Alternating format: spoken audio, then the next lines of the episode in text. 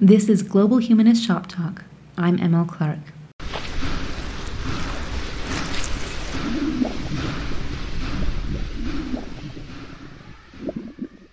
William Knox D'Arcy.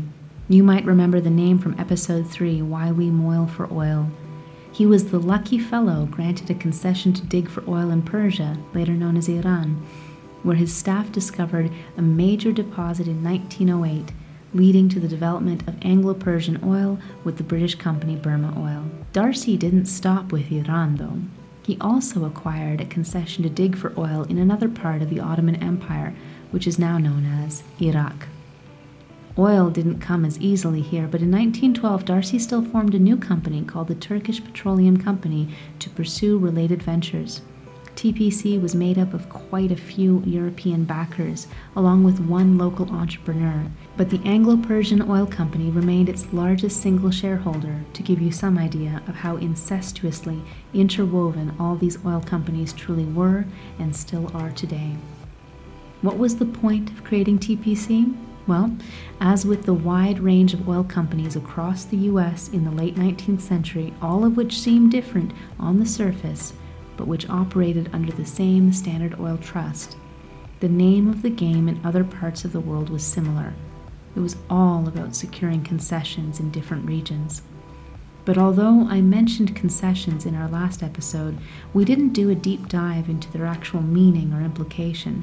It's such a strange word, concession because it has a flavor of defeat sewn into it. In general, to concede something is to agree to its loss, and that's precisely what quite a few nations did in the late 19th and early 20th centuries, especially to British and other Western powers. Now, we can certainly humor the idea that these were purely business transactions between companies, but that would be a fiction. The truth is that corporations carry the weight of their legal jurisdiction behind everything they do, and often state representatives from those legal jurisdictions, with all their military might and histories of local government infiltration, are breathing over the shoulder of national rulers during trade negotiations between state and private actors. And again, in this regard, not much has really changed for power brokers in modern states. In the 16th and 17th centuries, it was the Habsburgs and the Holy Roman Empire insinuating their family within Bohemian politics and in the governance of other European nations. With the Marshall Plan, it was the US creating counterpart funds that simultaneously gave and also directly controlled the distribution of European aid money after World War II, with a significant slice put aside for its own espionage operations on the continent and with oil in the Middle East, it was this matter of concessions, legal documents that completely subverted any hope of coherent and meaningful sovereignty among the many nations native to these lands in the early 20th century. The way an oil concession worked, of course, meant that the local government was also supposed to reap some benefit from the arrangement in general, the expectation was that it would keep a portion of any take the foreign company made from prospecting and mining on its land. In 1925, in Iraq, this process involved the development of a 75 year concession given to TPC with the promise that the Iraqi government would receive a royalty on every ton of oil extracted.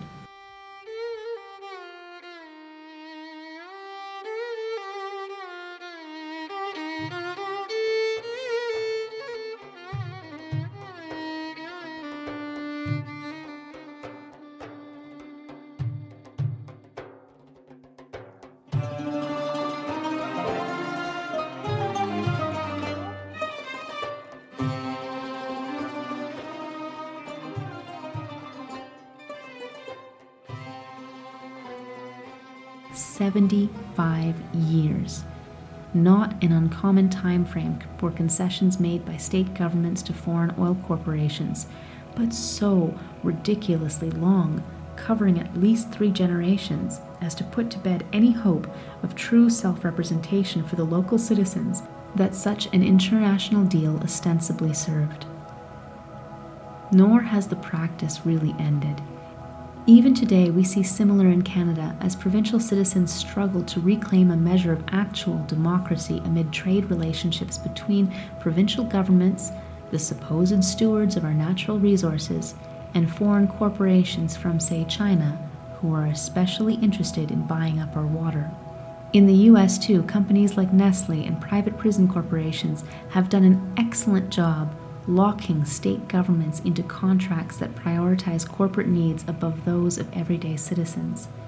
And all of this has been possible in part because the way we keep talking about nation states and national identity in general keeps presuming some sort of natural divide between a country's economic enterprises and its idealized political form as a social contract primarily with its constituent members, its voting population. But when we look at histories of petronationalism across the last 160 years, that illusion falls clean away, as it should, which is why today we're looking at four countries touched by the petroleum industry Iraq, Venezuela, Qatar, and Morocco. In these four stories, it might be easy to see the plight of other peoples, other struggling nations. But look a little closer, and you'll see that we're all enmeshed in similar. Their weaknesses under petronationalism are our weaknesses under petronationalism, because this state of affairs affects us all, if only we're willing to reframe received wisdom about the social contracts under which we all live.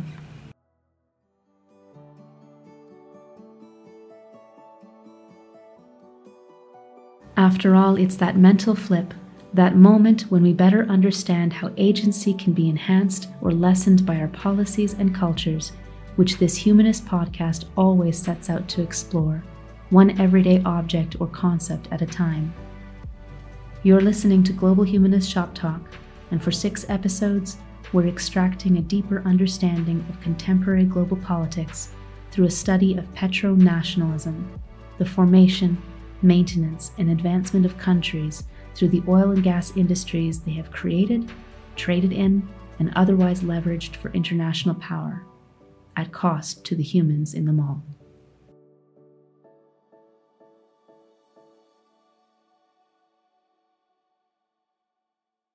Now, when it comes to Iraq, I should note that there are already a wealth of excellent analyses about the oil economy and foreign encroachment on the region how could there not be when the US has repeatedly waged long standing and brutal wars in the region?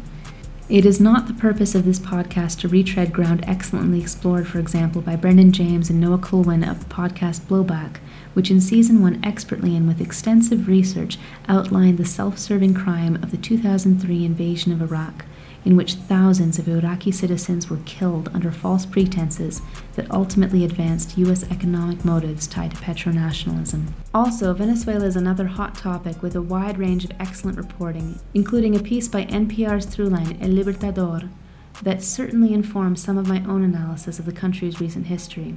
The aim with this episode isn't to replicate the wealth of work come before me.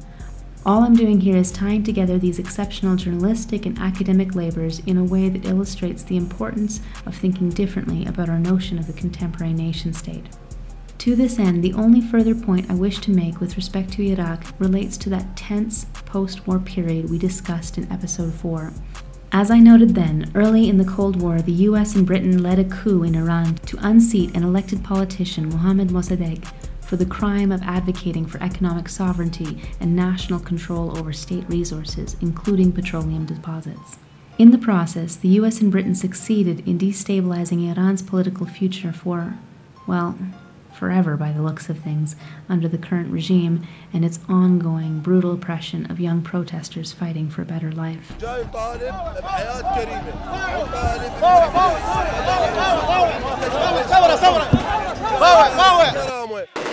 But Mossadegh's call for national empowerment still resonated with others in the region.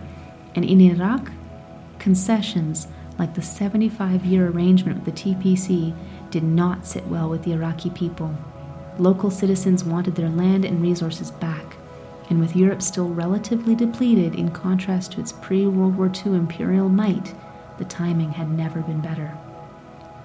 Political fragility abounded, though, so change wasn't easy.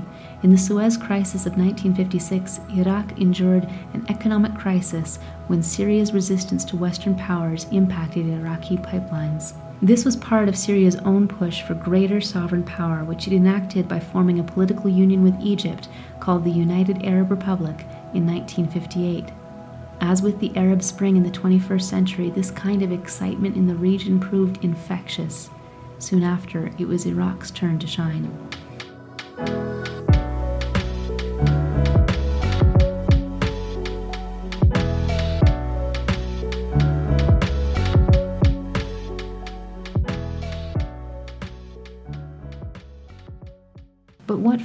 Would Iraqi independence take?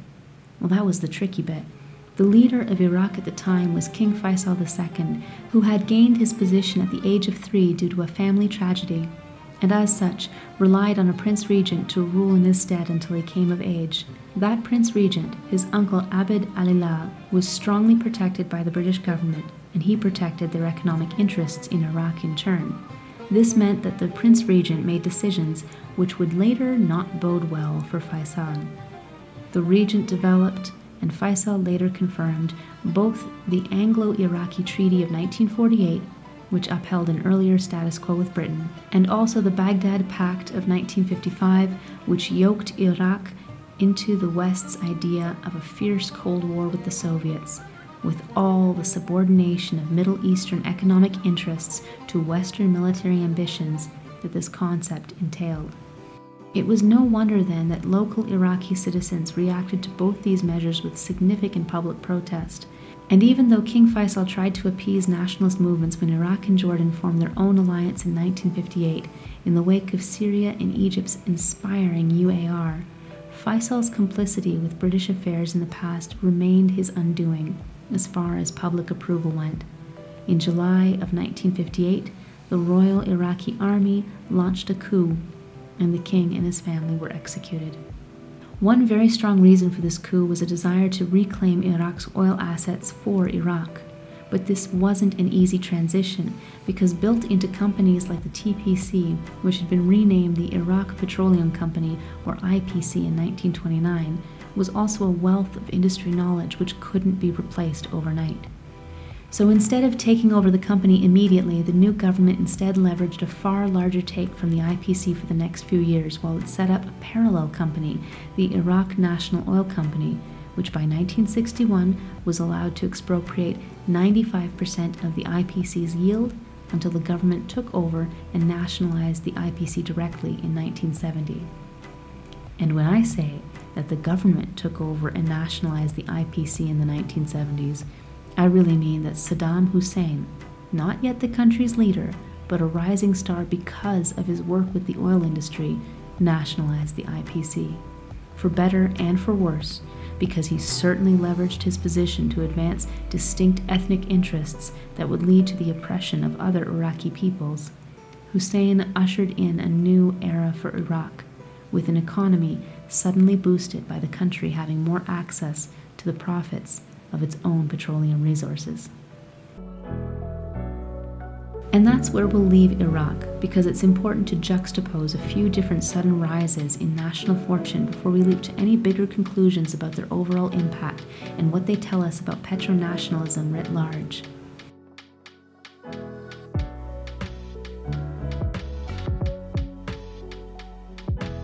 So let's pop over next to Venezuela which we last referenced in relation to the US trying to develop alternative energy pathways to Europe in the middle of the Suez Crisis. Venezuela has the world's largest proven oil reserves, and this has been nothing if not a mixed blessing, often leading to incredible local hardship and sorrow, as Venezuelan governments generally prioritized a desire to profit from the world's petroleum market over using said profits to benefit their own people. And I wish that were hyperbole, but Venezuela has had a very hard century, with any periods of affluence from its oil assets tied directly to the problems that also created its many periods of extreme deprivation. Venezuela's early concessions were to a different group of European corporations and states, but Britain still had a significant foothold through a company later acquired by Shell. Venezuela's first major oil well came about in 1914, but it wasn't until 1922 that the region became of heightened interest to the world. By the end of that decade, Venezuela was the world's leading exporter, a situation that should have left its citizens reaping the benefits, but which instead found the region so overly invested in the energy market that its agricultural sector was neglected to the point of immense local disease and suffering over the next three decades. Here we have a different situation than in the Middle East. In 1943, the Venezuelan government expressly passed a law that required 50% of oil profits from private companies to go to the state. Even as sitting officials aggressively pursued concessions with foreign oil companies to improve overall yield from the land, there was no real reason, except for greed among officials, for this huge state profit not to translate into an improved quality of life for all Venezuelans. Corruption, unfortunately, is a fairly universal human complaint. But the rising mid century fortune of Middle Eastern countries finally mitigated a working relationship that for decades had allowed Venezuelan government to prioritize its connection to foreign power brokers over its own citizens. Changes needed to be made so that the country was no longer as reliant on the whims of external power brokers. Even then, though, change came slowly and ultimately relied on a Middle Eastern oil crisis, the 1973 oil embargo that saw Venezuelan oil profits surge to offset export bans elsewhere in order to build critical political momentum for change. In the end, Venezuela only nationalized its oil industry in 1976, and then because the profit boom during the 1973 crisis had made it overconfident about just how much oil wealth would keep on pouring in. Unlike Iraq, when it nationalized, though, Venezuela didn't first create counterpart companies. Existing concessions were simply adopted directly as national enterprises. And that, too, did not bode well in the near future when international oil profits again dropped off. Venezuela had failed to learn from its earlier periods of suffering, or perhaps it might be kinder to say that its earlier periods of suffering had normalized suffering as part of the petroleum profit equation in that region.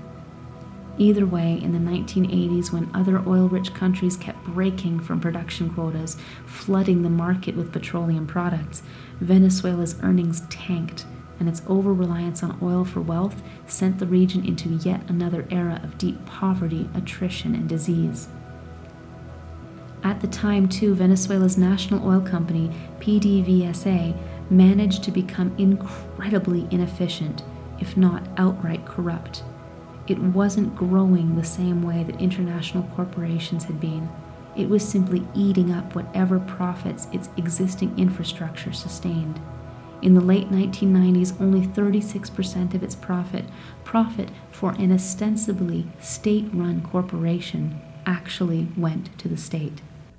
There's, there's something about land ownership that's different than like owning a factory.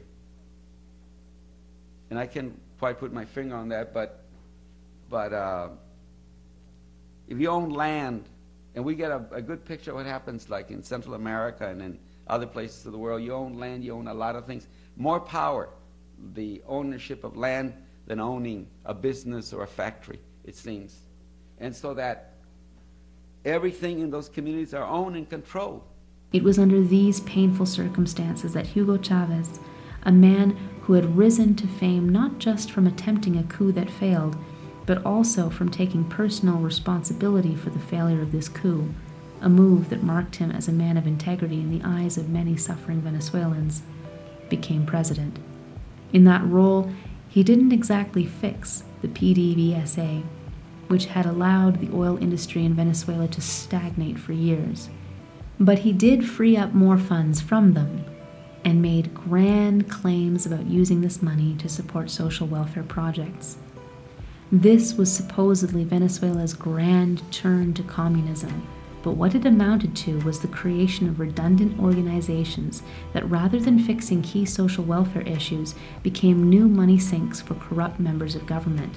The only factor in Chavez's favor during this period was the fact that Venezuelan oil profits in general were still in an upswing, in part because the US war in Iraq had destabilized world markets, and in part because of Chavez's own work trying to rally other members of a key oil organization, OPEC, to collaborate better on price fixing to stave off another massive market collapse.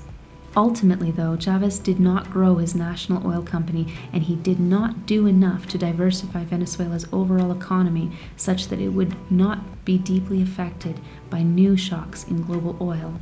He simply drew and drew and drew from the national oil industry's existing profit model to shore up authoritarian power and redirect the country's wealth through shell corporations. And his successor, Nicolas Maduro, would only build upon that corrupt enterprise, while also overseeing the country in the middle of a much less lucrative global oil economy. Hyperinflation and extreme deprivation would ensue for the remaining Venezuelan people, many of whom have had to flee. The current minimum monthly salary for a Venezuelan citizen, the rightful heir to one of the world's most impressive petroleum reserves, is a mere 6 US dollars.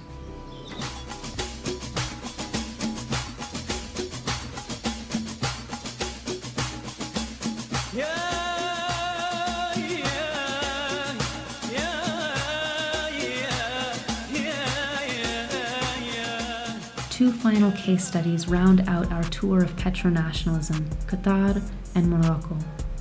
Qatar is a fairly new arrival as an international power but what makes it especially striking is that it gained its acclaim after many other Arab nations had emerged as sovereign powers, more or less shaking off their Western imperialist histories. And as such, Qatar benefited from the ordeals the rest had already undergone.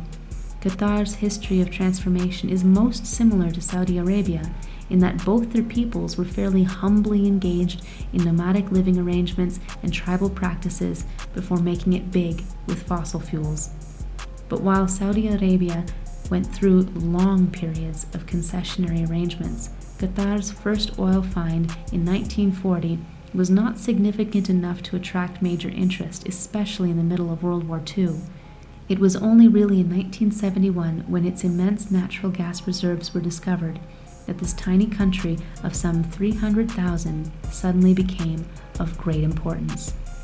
Also, because of its small population, Qatar was in a unique position. It drew from the region's wealth of experiences with international power brokerage to create joint ventures with foreign companies and easily uplifted its tiny citizenry with the profits of entry into the global market. This also allowed the country to gain outsized prominence on the world stage because there is simply far too much petroleum profit for its few citizens not to spend on luxury and prestige events like the 2022 FIFA World Cup. This in turn has allowed Qatar to get away with extreme human rights abuses, especially for the 90% non citizen workers who have been critical to building up local industry in so short a time. Qatar has never needed to modernize its approach to human rights concerns because its people gained enough wealth to buy the world's agreement to look away. So long as the world relies on fossil fuels, there will be very little leverage that other countries can use to nudge states like Qatar toward better, more humane action.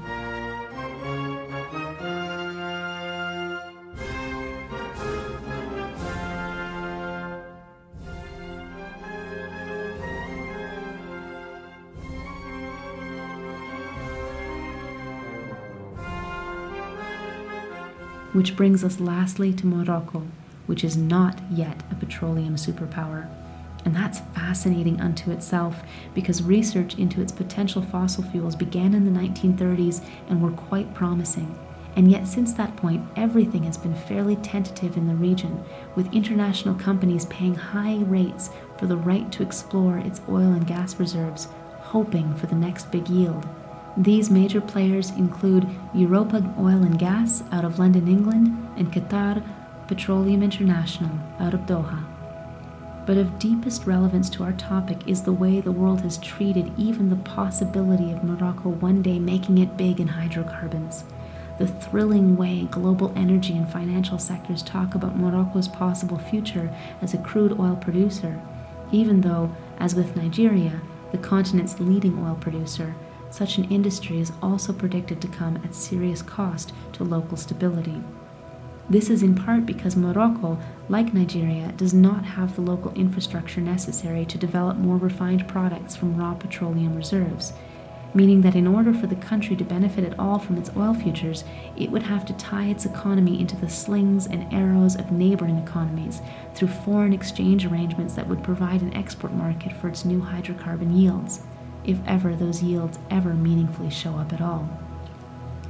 In other words, Morocco illustrates the absolute precarity that can still befall a country if it ever shifts from a passive player in the petroleum industry to an active producer of petroleum products. With Iraq, as with so many other Middle Eastern countries, the transition to petronationalism was thrust upon it by Western interests looking to expand their own empires, and it took much of the 20th century for Arab states to wrest back control from ideological power plays that gave them supporting roles in a grand, superficial saga of Western capitalism versus Eastern communism. As for Venezuela, the country's leadership threw itself wholeheartedly into petronationalism's fair weather embrace and built a national identity over the past century that normalized putting citizen well being second to government relationships with international oil in pursuit of mutually self serving profit. Qatar, in contrast, was fortunate to have happened upon its hydrocarbon wealth much later in the 20th century when it could draw upon the hard won victories of its Middle Eastern neighbors, and while it had so few actual human beings to protect in the process of growing its industrial stake and national power.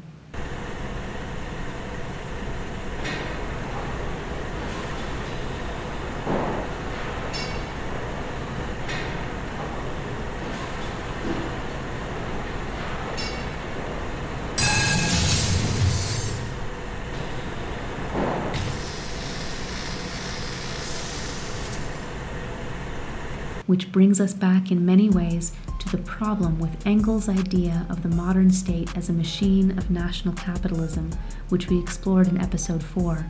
Engels was fairly certain that this capitalist machine had a breaking point, but the 20th and early 21st centuries have more than illustrated that this machine has a life of its own, and as Qatar especially demonstrates, a life that flourishes best when it has as few actual human beings to serve as possible. Petronationalism, in other words, is an economic arrangement that has shaped the reality of our nation states, even as civic ideas about the nation continue to imagine a much more collaborative and even democratic set of social contracts for us. And yet, it's only been with us for as long as this body of natural resources has been allowed to guide our political futures. A mere 160 years, give or take.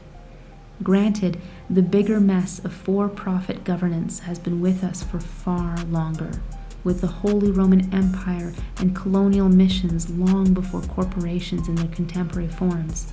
But that doesn't mean it's impossible to imagine better futures. It just means that we have to think more carefully about all the terms and concepts we keep taking for granted when talking about the future of the nation state, which is exactly what we'll be doing in episode 6. I hope you'll follow along.